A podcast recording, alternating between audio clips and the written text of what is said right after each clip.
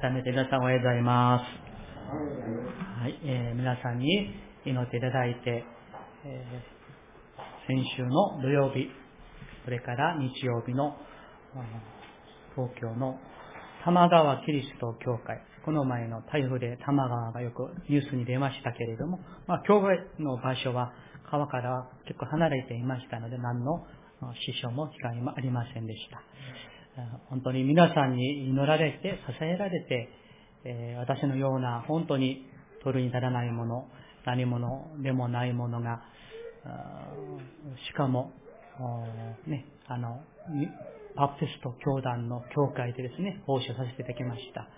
あまあ、あの、一言で言うならば、その教会は本当に素晴らしい教会でした。まあ、群れは、礼拝40、45人ぐらい集まる群れですけれども、多くの方々が集まって、この集会のために40日、日曜日除いて毎晩7時半から連鎖祈祷会が開かれて、その時にしかも奨励のメッセージを先生がするんじゃなくて、信徒さんが交代で、そのメッセージをして祈る素晴らしい教会で、本当にあの精霊に満たされていて、子供から大人までですね、85、6歳の方々も、あの、おられましたけれども、90近い方も、おばちゃんもおられました。えー、小学校、あの、5年生、6年生の女の子が、掲示板に写真を出ましたけれども、礼拝の土曜日も日曜日も、あの、すぐ私の後ろに座ってですね、えー、賛美も、まあ、あの、ね、すごくあの、賛美していて、主の祈りも、え使徒信条もですね、ちゃんと、あの、唱えていて、え私のメッセージもですね、まあ、40分、50分のメッセージでしたけれども、おとなしく座って、ちゃんと最後までいてですね、しっかりした女の子でしたね。また青年もよくいてですね、まあ、いろいろ、あの、もう全部言うと、もちろん結構かかりますけれども、不思議な、この、あの、まあ、縁というか、つながりがあの、あったんですね。その教会は、福岡に同じ教団の福岡新生教会というバプテスト教会でありますが、私が福岡にいる時代にいろいろ交わりさせてもらった教会ですが、その教会ともほぼ姉妹教会みたいな教会であって、その先、そこの福岡の教会が武田先生、広志先生ですが、その先生の、まあ、長女さんが、えー、今回、その教会で会いましたけれども、またその姉妹が、清香さんというあの姉妹ですけど、えー、三原姉妹のあの、あゆみちゃんがアメリカで留学した時に、同じ教会でバンドしていた、まあ、姉妹であるということとか、まあ、その教会には今、あの、玉川教会には、シオンの教会の、あの、女性伝道師先生の息子さんが音楽の勉強で、そこにいて今、留学中の、まあ、男の子もいたりですね、いろんなつながりがあって、もうすでに、あの、また、あの、その主任牧先生は女性の先生で、えー、末森桜子という女性の先生ですけれども、えー、5年前、あの、来週から私が行かせていただく、主要の教会の日本牧会者新婦セミナーの時にお会いしたんですね。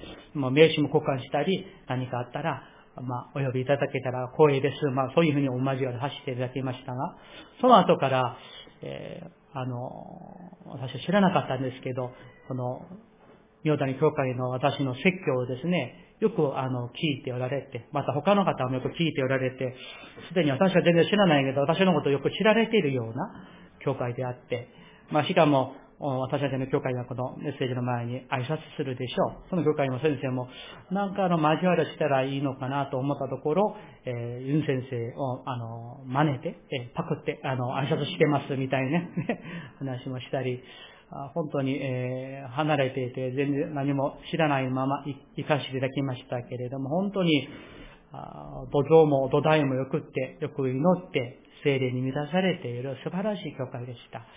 まあ、あの、秋特別聖書講演会で、まあ、いわゆる特別伝道集会でしたけれども、その、まあ、明確な求道者の決心が、はなかったんですが、でも神様は無駄にはされないんですよね。特にその信徒さんへの、私がもう信徒向けのメッセージしたわけではありませんが、不思議にその信徒一人一人、また日曜日はメッセージなどに再検診、再検診のお招きもしたときに、多くの信徒さんがもうみんな、あの、献身しますというふうな、ね、悔い改めと決心をする、まあ、キリストしていただいてね、そういう素晴らしいところがありました。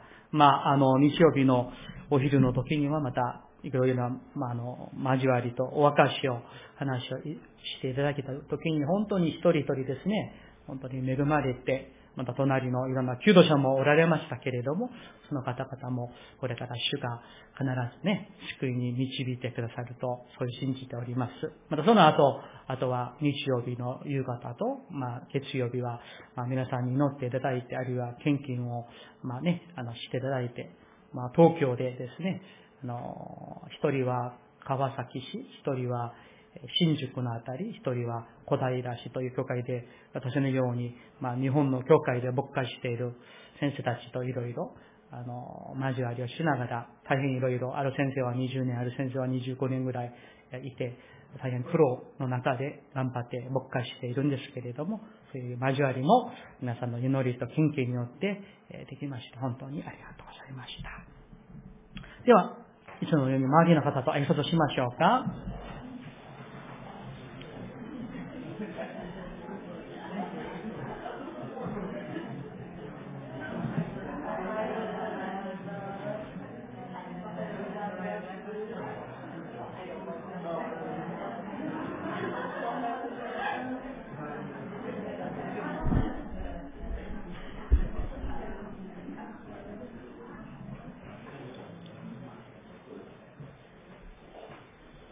供のお話しますので、子供ちょちょっとあの、ね、読んでくださいますか？一言お祈りします。あなた方もそれぞれ心から兄弟を許さないなら、天の私の父もあなた方にこのようになさるのです。神様感謝します。神様に無限の許しをいただいている私たちとして、私たちも主を愛し、兄弟姉妹を愛し、許し、受け入れ、愛するまで、我々がイエス様の人生に、御霊の実のような品性、人格、行いを持つ者として、我らを日々、主よ、高く、尊く作り上げてくださいますよう、新しくしてくださいますように、お願いをいたします。感謝して、イエス様の皆によってお祈りいたします。アーメン。はい、では、今日は、えー、まあ久しぶりというか、子供たちがね、いるので、じゃあ、見てね、ノア君とワ君、師匠の前の方、ご覧ください。まあ、ストーリーは、あの、同じストーリーですので、皆さんもね、聞いていただいたら、あの、助かるかなと思います。ある日、ペテロがね、イエス様に、こう聞きました。イエス様、なんか、私に悪いことした人を、何回まで許したらいいんですか ?7 回ぐらい許したらすごいでしょう。みたいにね。イエス様に聞いた。そしたら、イエス様が、いいえ、私は7回とは言わない。7回を70倍許してあげなさい。7回を70倍したら全部何回なの ?490 回。この話は490回まで許し、許して、491回からは許さなくていいですよ話ではないね。これは、ね、もう、完全に許してあげなさいね、ということそう。今、許しの話だから、許さないんだな。さあ、それで、イエス様はこんな話をしました。次。ある、えー、王様がいました。その王様にお金を借りた人がいたんですね。その人は、1万タラントというお金を借りました。1万タラントがどれぐらいなのか、後からまた話をしましょう。で、この人はこれを返すことができない。もうそれでですね、えー、王様はもう、もう時間もらえませんか。ね。そしたら、ちゃんと返しますので、どうか、もう、許してください。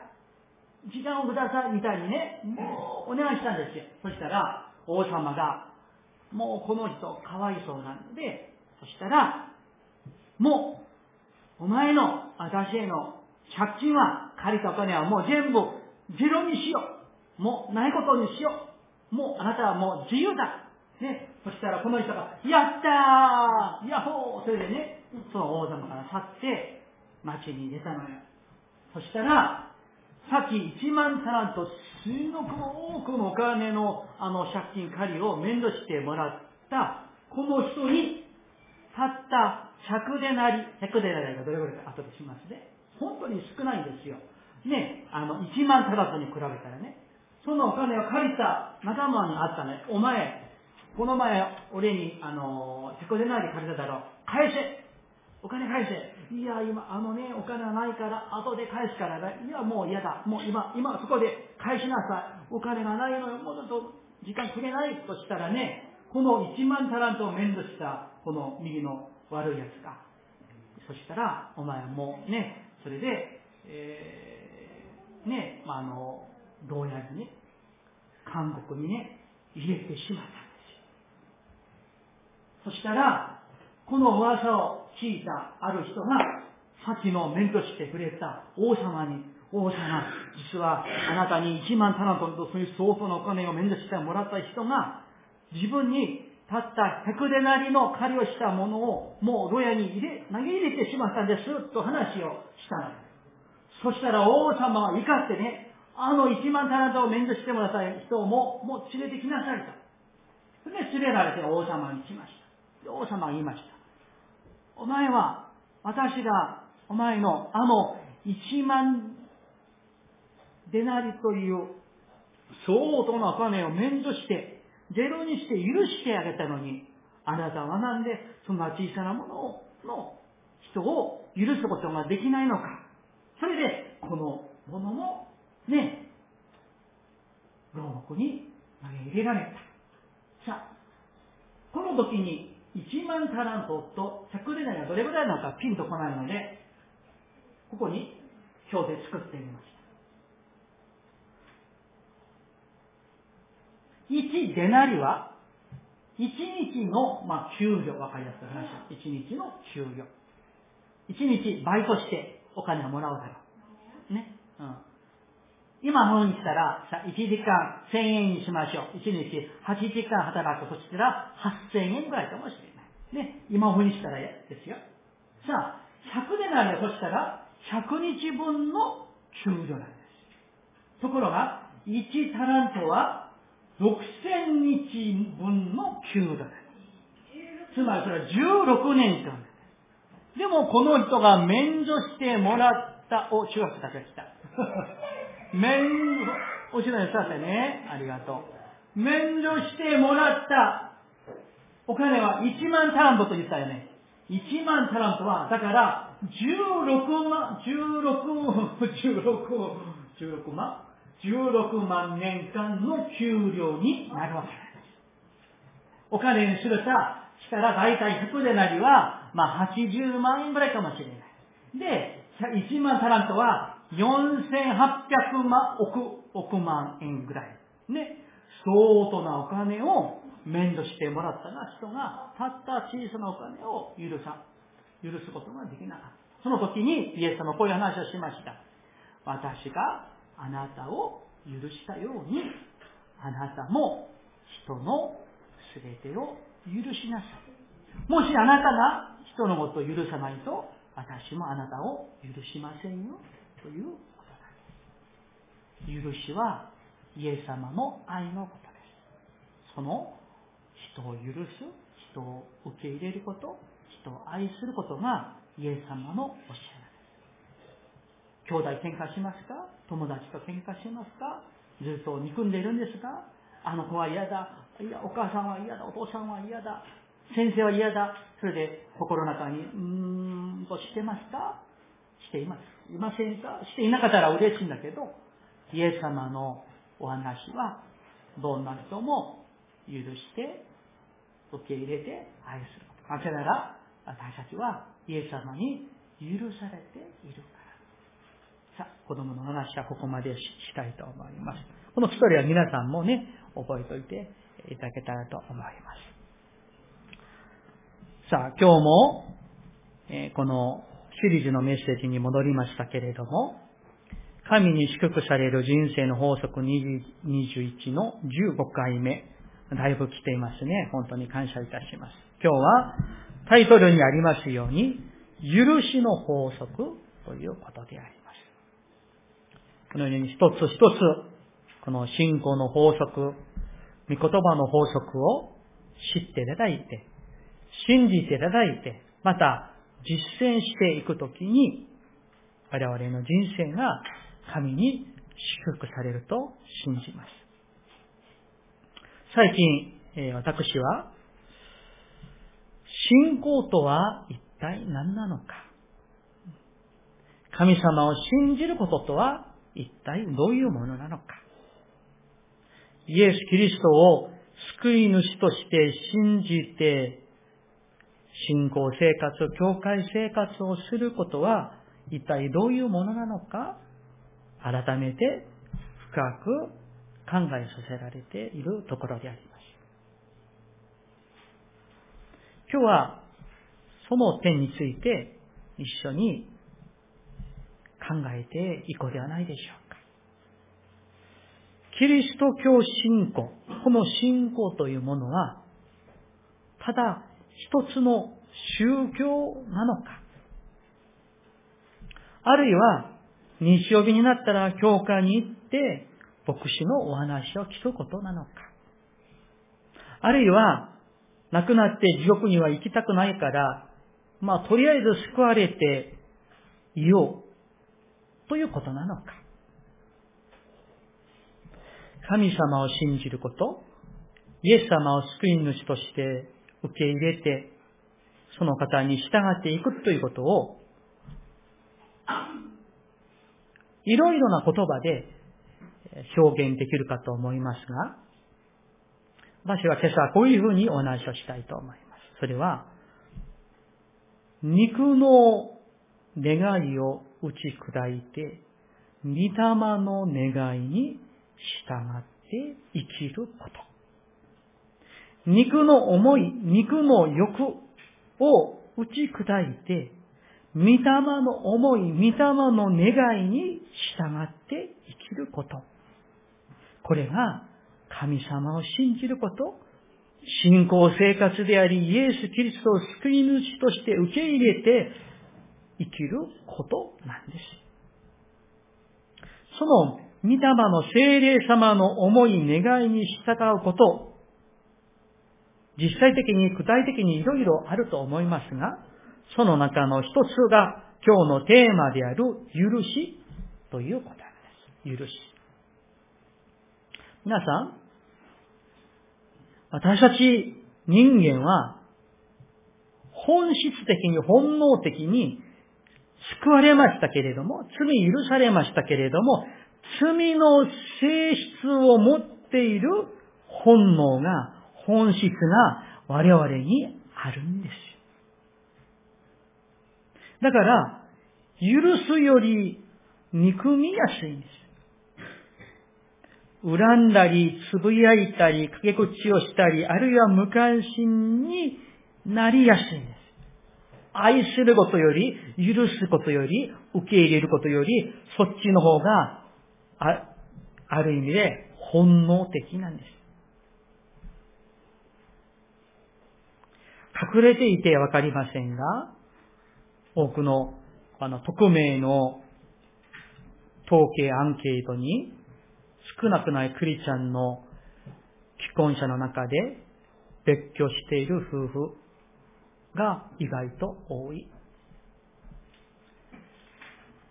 あるいは親を恨んでいる子供、子供を恨んでいる親、信者でありながらですよ。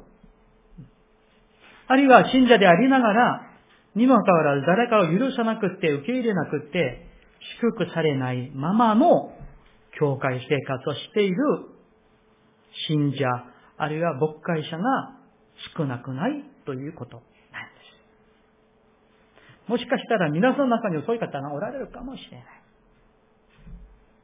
皆さん、信仰生活をするときに辛いかもしれませんが、私たちは本当に自分自身の罪あるこの本性を直視しなければならないんです。自分の罪あるその本性に直視して向き合うときに、自分の実態をもう赤裸々に裸にされて分かって、そしてそこで悔い改めて、そこでイエス・キリストの神聖を見上げるようになる。そして、肉の思いに、肉の欲に従って生きるんじゃなくって、御霊の思い、御霊の願いに従う生き方をするようになるんです。イギリスの作あの作家で、キリスト教弁書家で有名な C.S. ルイスという先生がいますが、許しについてこういう話をしました。よく聞いていてください。クリスチャンとは、クリスチャンであるとは、許しがたい人々を許すことである。神があなた方の中にある許しがたいものを許してくださったからである。もう一度申しますね。クリスチャンであるとは、許しがたい人々を許すことである。神があなたの中にある許しがたいものを許してくださったからである。もう一人、スイスのクリスチャンの、あの、心理学者であり、あの、お医者さんだった、えー、ポール・トゥルニエ博士は、えー、後からもう一つお話ししますけれども、心配や思い煩いを解決する最も有効な方法を挙げていますが、その中の一つが、心の苦い水、すなわち憎しみをなくすことである。心の苦い水、すなわち憎しみをなくすことであると言いました。今日、聖書の話をもう一度大人向けて話をしていきましょう。ペテロがね、イエス様に、イエス様、何か許したらいいんですか？?7 回ぐらい許したらもう十分でしょう。ペテロはね、わかりませんが、イエス様によくも考えたな、ペテロさん。すごいね、と褒められたかったかもしれない。でもイエス様は、7度までなどとは私は言いません。7度を70倍するまでと言いました。聖書に特に、もう全部ではありませんが、ほとんどの場合、7という数字は完全を意味しますね。完全性。だから、7度を70倍したら、それほど完全にもね、許してあげなさいと。皆さん、完全に許すということはどういうことなんでしょう？それは、神様がそうしてくださったように、人の過ちや罪、あるいは自分に嫌なこと、気に入らないこと、そういったすべてをなくして、ないものにして、そしてその人のすべてを喜んで受け入れて愛することなんです。そこまで行くことが許しなんです。なぜでしょうか？イエス様がそういうふうにしてくださったからなんです。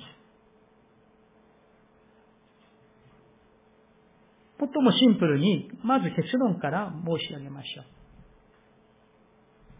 誰かに対する憎しみ、妬み、そねみ、中傷、恨み、つぶやき、陰口を、もし私たちがしたことがあるならば、多分あったと思うんですね。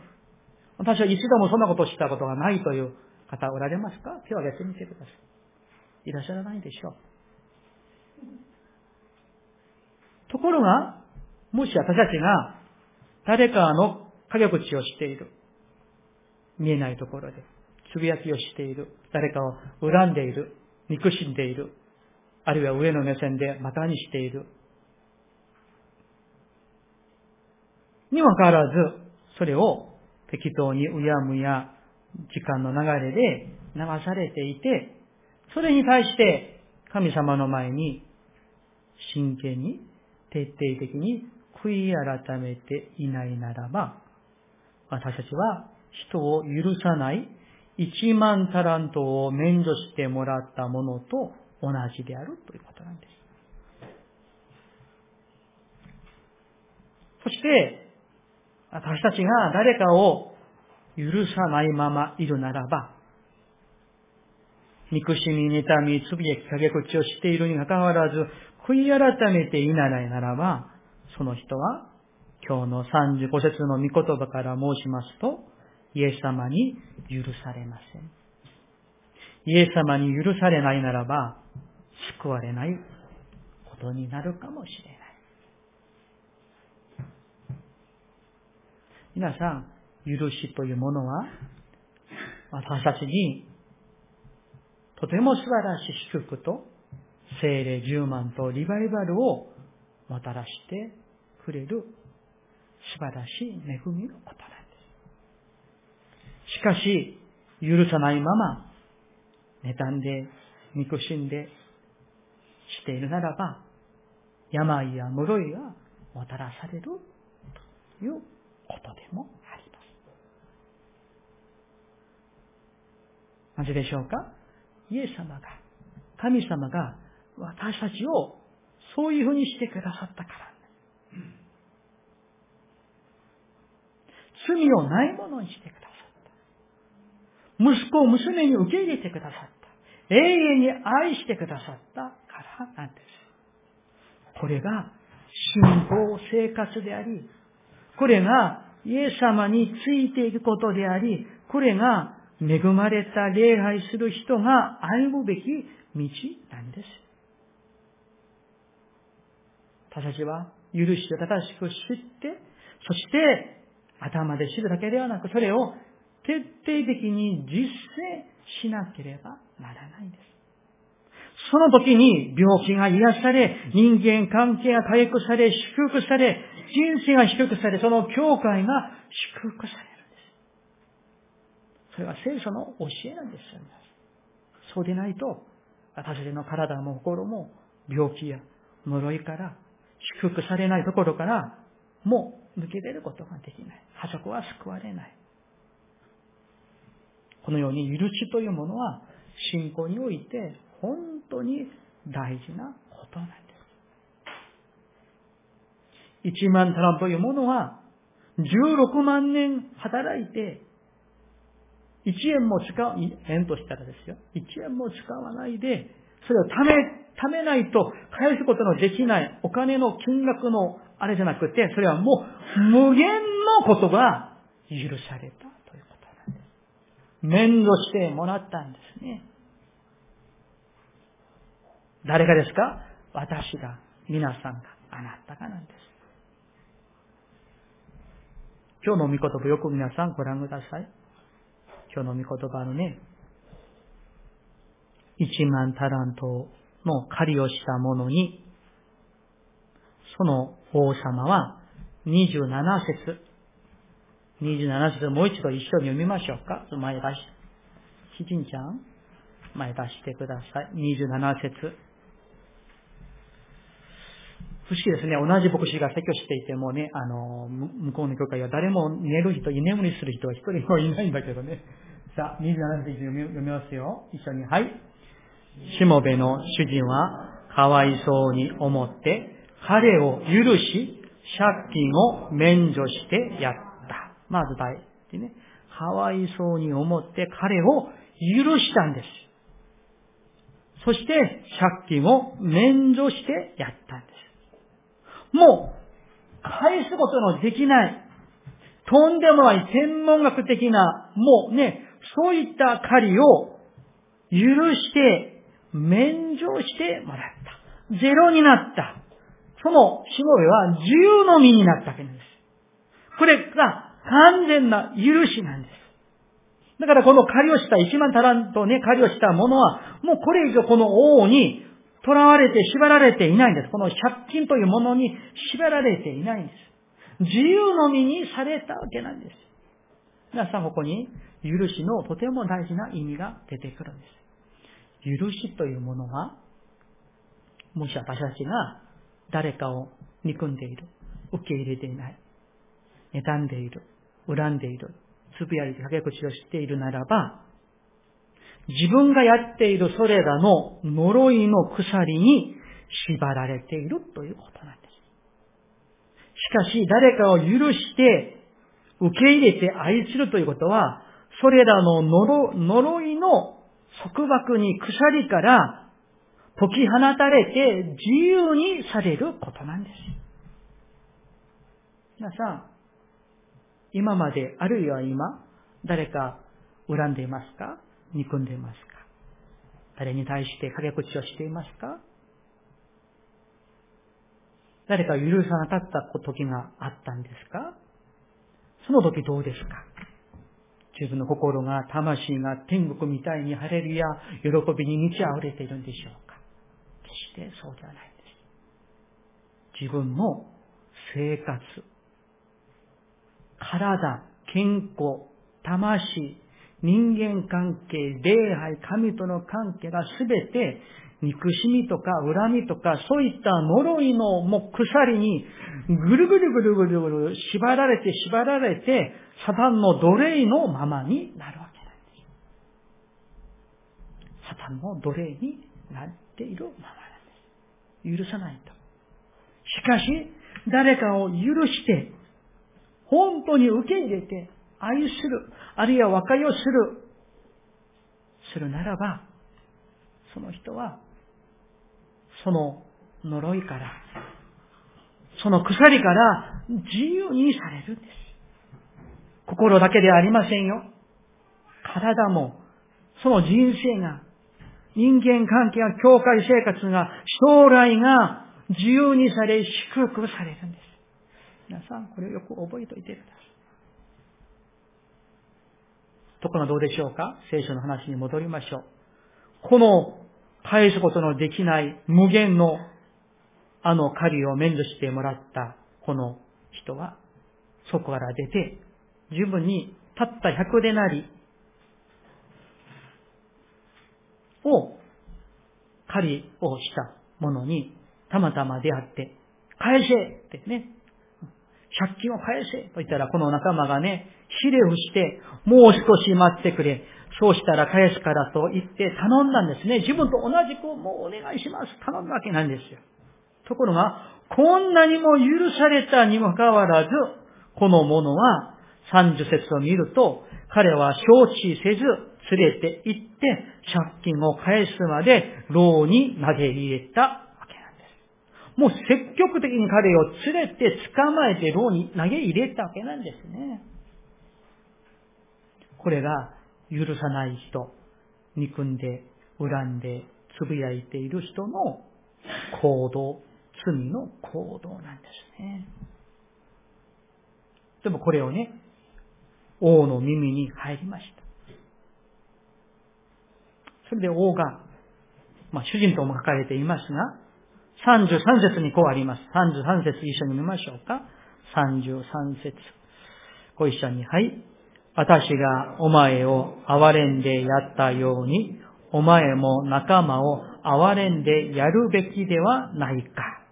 皆さん、この御言葉は、神様が、イエス様は今日、皆さんに私たちに語られる、天のお声として聞いて、受け止めていただきたい。この例え話をした後、イエス様は35節、もう一度一緒に読めましょうか。35節。はい。あなた方もそれぞれ心から兄弟を許さないなら、天の私の父もあなた方にこのようになさるのです。皆さん、聖書の言葉は、その通りに私たちは受け止めなければならないんです。自分の都合のように解釈してはいけない。もし私たちが誰かを許さないなら、どうですか？神様もイエス様も私たちを許してくださらないんです。許されないものに祝福はないわけ。救いはないわけ。リバイバルはないわけなんで。は、私たちはどういう信仰を持って許したらいいんでしょうか？また、なぜ許さなければならないんでしょうか？第一。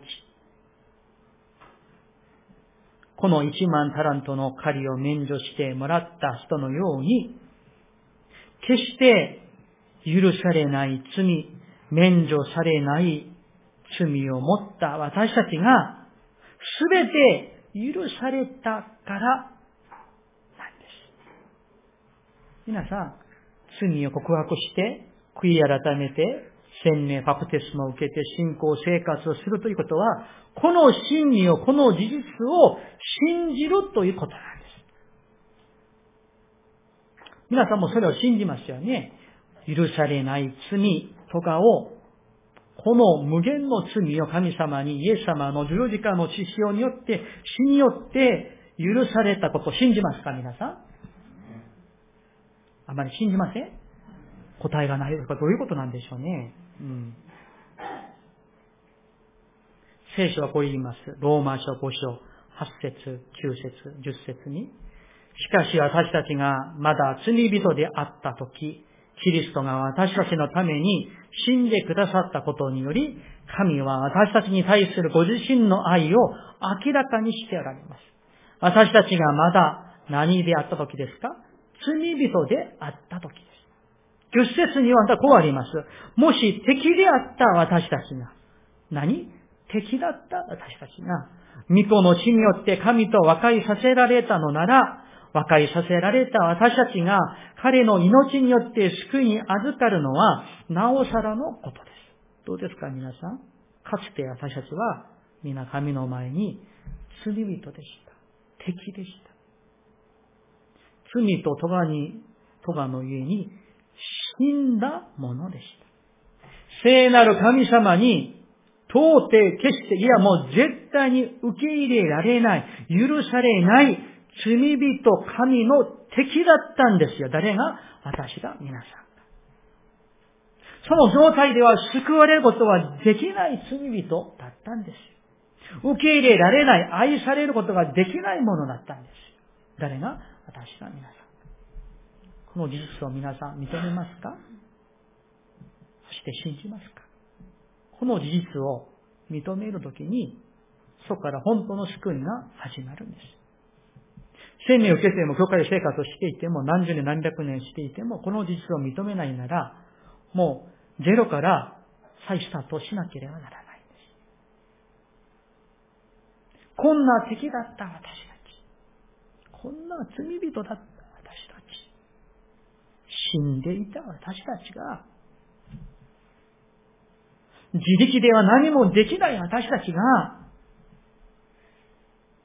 神様の無限の許しによって、すべての罪が許された。受け入れられた、愛された、神のことされた。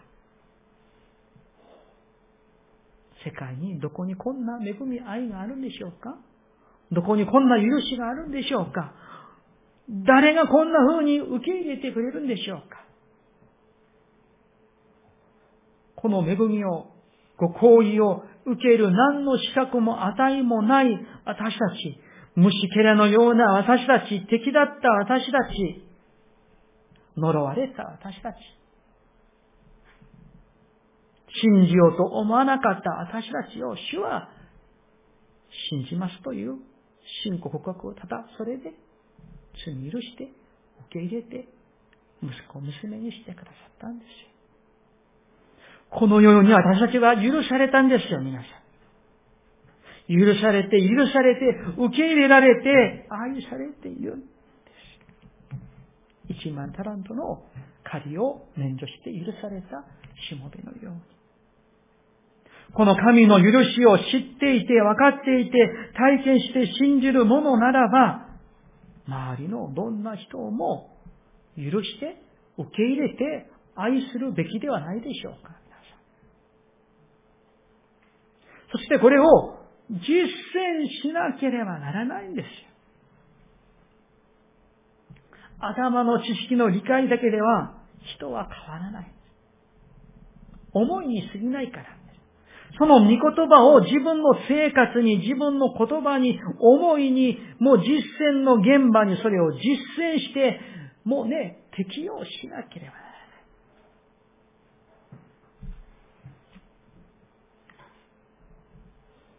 皆さん、許しの人は、神の許しの恵みを知って、信じて、体験して生きる人です。教会の中にこのように神の許しを知って、信じて体験する人が多い時に、その人によって許される、受け入れられる、恵まれる、その教会に希望がある、恵みがある、リバイバルが起こるということなんです。皆さん、私たちは、今日の35節に言葉を真剣に受け止めていただいて、誰かをまだ許していないなら、あるいは恨んでいる、憎しんでいる、陰口をしている、中傷している。嫌だから、この教会が嫌だからあの教会に移ろう。この牧師が嫌だからもういいや、みたいに。あの兄弟が嫌だからいいや、みたいに。うやむやに悔い改めないまま、時間が経っていても、その人は神様に祝福されません。徹底的に神の御前にこの課題を、罪を悔い改めていなければならない。そうしないと、我々の信仰はすべて偽りである。神様を自分を欺いているだけに過ぎません。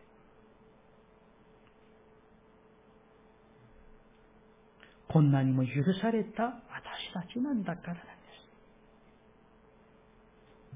す。神様に、イエス様に許されたこの罪のとかの重さ、大きさを考えるならば、私たちは神様の前に決して高慢に頭を上げることはできないでしょう。そして、誰かを許せない理由はどこにもないわけなんですね。御霊の人は許しの人です。だから皆さん、許してください。御霊の人は喜んで受け入れる人です。だから受け入れてください。御霊の人は愛する人です。だから愛してください。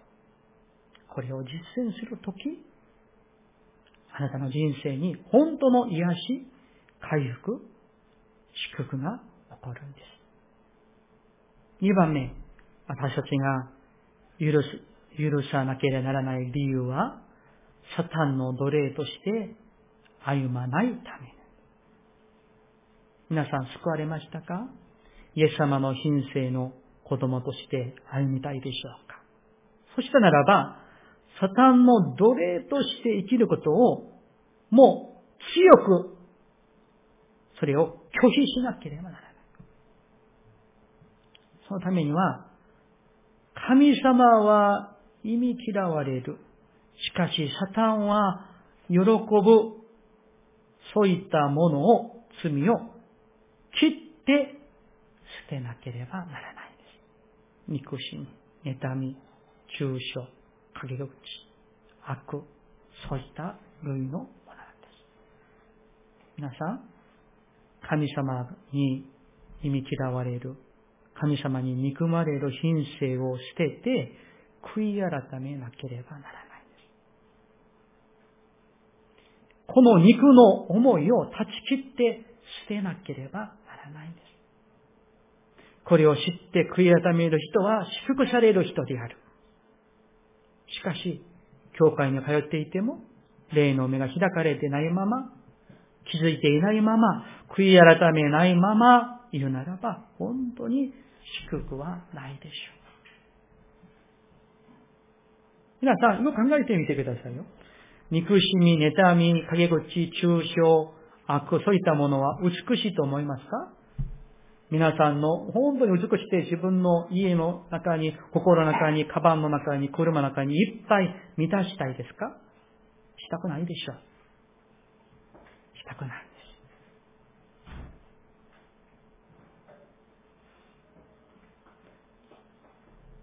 す。そうであるのになぜ誰かを憎んで、恨んで、妬んで、高ぶって、中傷して、駆け口をしているんでしょう。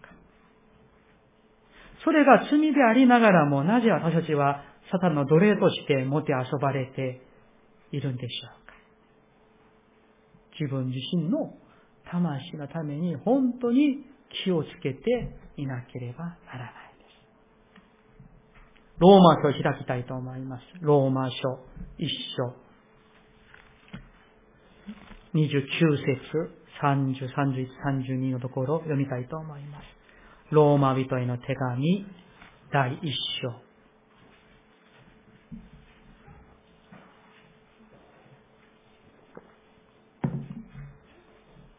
29節から32節まで290ページです。ちょっと長いですけれども、一緒に29節から読みたいと思います。3はい。彼らは、あらゆる不義と悪とむさぼりと悪意とに満ちたもの、妬みと殺意と争いと欺きと悪巧みとでいっぱいになったもの、陰口を言う者、そしる者、神を憎む者、人を人と思わぬ者、高ぶる者、大言総合する者、悪事を企む者、親に逆らう者、わきまえのない者、約束を破る者、情け知らずの者、慈愛のない者です。彼らはそのようなことを行えば、死罪に当たるという神の定めを知っていながら、それを行っているだけでなく、それを行う者に心から同意しているのです。どうですか皆さん。私たちがうやむや悔い改めないまま、あるいは持っている、やっていることは、このローマ書の御言葉によると、32節の死罪に当たるものなんです。何がですか？むさぼりか、悪意か、妬みが、殺意が、争いが、欺きが、悪巧みが、陰口が、死罪なんですよ。そしるものが。だから私は、こういうものを好んで、あるいは無意識中にやっているならば、サタンにもてあそばれているわけなんです。神の御手にあると思い、思っているんだけども、実は神の御手にあるんじゃなくて、サタンの御手でもてあそばれているわけ。これらの鎖に縛られているんですよ、もしも、私を含めて、ここに書かれている、こういう死罪にあたる罪を犯したことがあるならば、いや、今そういう中にあるならば、早く悔い改めてください。私たちの神聖に、生活に、言葉に、思いに、何かの企みに、神に憎まれるものがあるならば、早く悔い改めなければならない。悔い改めるときに平安が来ますし、悔い改めるときに心の病気が、精神の病気、体の病気が癒され、関係が回復され、家族が救われるんです。皆さん、高ぶる者を妬む者、陰口をする者、そしる者を神様が喜ばれるでしょうか？喜びません。神様が喜ばれない人の祈りを神様は聞いてくださるんでしょうか？聞いてくださらない。家族が救われません。人を憎しみながら、陰口をしながら、妬むながら、許さないながら祈る祈りは、神様の御前に届かないんですよ。イエス様はおっしゃいましたね。誰か恨んでいる仲が悪い兄弟があれば、神の前に捧げ物を捧げる前に、まずそれを和解してから捧げなさいと言って。信玄一箇所開きたいと思います。旧約聖書の信玄6章16節からです。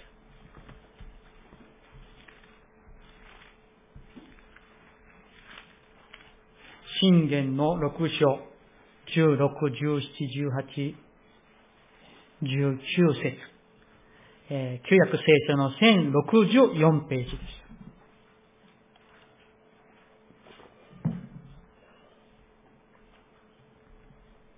そこの16節から19節、一緒に読みたいと思います。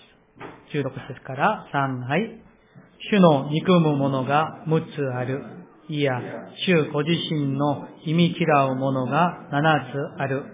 高ぶる目、偽りの舌、罪のない者の血を流す手、邪悪な計画を細工する心、悪へ走るに速い足、まやかしを吹聴する偽りの商人、兄弟の間に争いを引き起こすもの。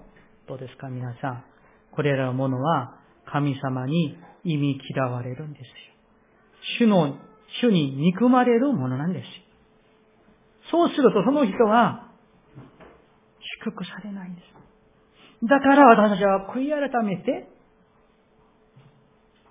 許して、受け入れて、愛するところまで進んでいかなければならない。自分の本能を、その罪ある性質を、御霊によって打ち砕かれて、打ち砕かれていかなければならないんです。なぜなら私たちは、神の子、イエス・キリストの命が代価として支払われて、救われた尊い神のことされたものだからなんです。神様が言われました。私が聖であるからあなた方も聖であります。この御言葉の前に私たちは自分の衣を裂くように悔い改めて清められなければならない。これが成果であり、これが本当の本物の信仰であります。一つだけお話をしましょう。今回、玉川イギリス教会に行った時に、日曜日のメッセージさせていただいて、信徒向けの再検診のメッセージさせていただきました。その先生からもお願いがあり、あったわけですが、本当の信者になりなさい。偽り、みだらな罪を悔い改めて、十分の一献金をしていない罪、神のものを盗んだ罪を悔い改めて、憎しみの罪を許、悔い改めて、改めて信仰生活するように、今、今この通り、まあ、もっと長かったんですけど、再検診のメッセージをさせていただきました。その時に多くの信徒さんが涙しながら、悔い改めながら再検診をしておられました。まあ、私が王と期待したわけではありませんが、あれくらい多くの人がもう起立して応答することは私も予想できませんでした。私がしたものではない。神様が、聖霊様がなさったことでありました。その後、献金があり、献金の感謝祈祷を、私の見た目では80以上の老姉妹が祈られました。その祈りの中に、こういうふうにおっしゃっていました。今日のユン先生の話を、お話を説教聞いて、今まで自分の 60, 60年間の信仰生活は何であったのか、深く反省し、悔い改めますと。と、真剣に祈っておられました。私はその教会で希望を見ましたね。ああ、神の御言葉に対する応答がある。悔い改めがある教会だなと。皆さん、私たちはサタンのおもちゃみたいに持て遊ばれていてはいけないんです。精霊の人、イエスの人、御霊の人として豊かな実を結んでいかなければならないんです。許しは選択できるものではないんです。それは必須なんです。3番目、許しは私たちに天の祝福をもたらすものだからです。さっきお話をしたポール・トゥルニエ、ポール・トゥルニエというね、スイスのクリスチャンで、えー、内科医者で、また後から心理学者になる方が、彼はね、人間の体の病気とか精神の病気は必ずこれは冷静と深い関係があるということを、いろんな臨床実験やデータを集めて、それをたくさんの本を書いた人つまり簡単に言って、精神の病気、それがうつであろうが何であろうが、体の癌であろうが病気であろうが、そういったものは、決してただの病気じゃなくって、その人の精神、霊と深い関係があるということを、このポール・ツルニエは長い間臨床で、ね、研究して本を出して、それを主張した方ですけど、こういうエピソードがあります。ある病院に、えー、整形外科なんですよね。こう、右の手のここがね、肘のところが折れて、え治療に行った男性がいました。ところがですね、ギプスをしてもですね、治るはずなのに、この骨がね、くっつくはずなのに、くっつかない、治らないんですよね。それですね、お医者さんがその患者さんに、少年に、あの、普通だったら、このぐらい経ったら、それがね、治るはずなんだけど、なんで治らないんですかね、と話をしたら、その、えー、患者さんの旦那、あのね、旦那さんこう言ったんです。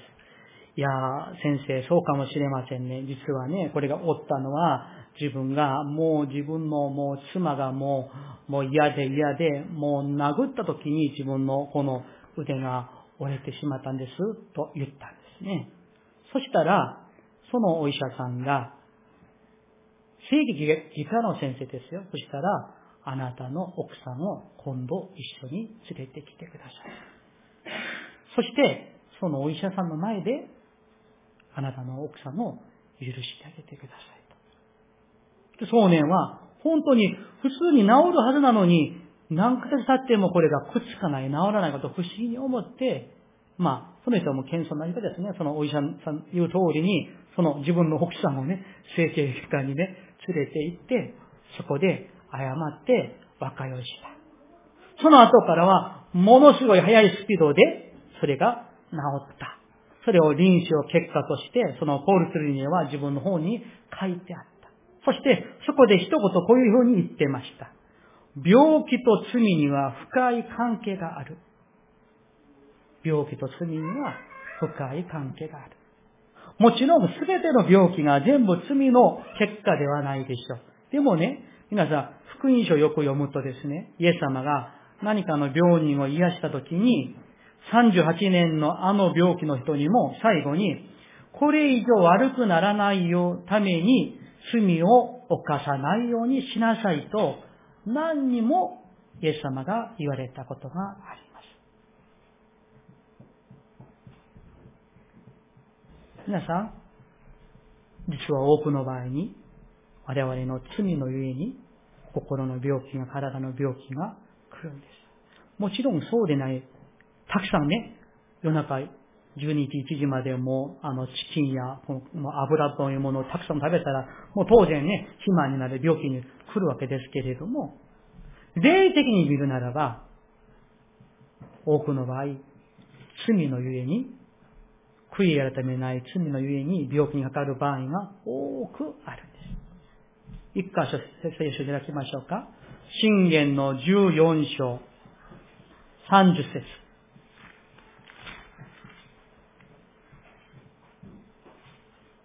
1075ページです。信玄14章30節。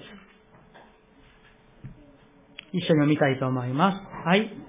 穏やかな心は体の命、激しい思いは骨を蝕む。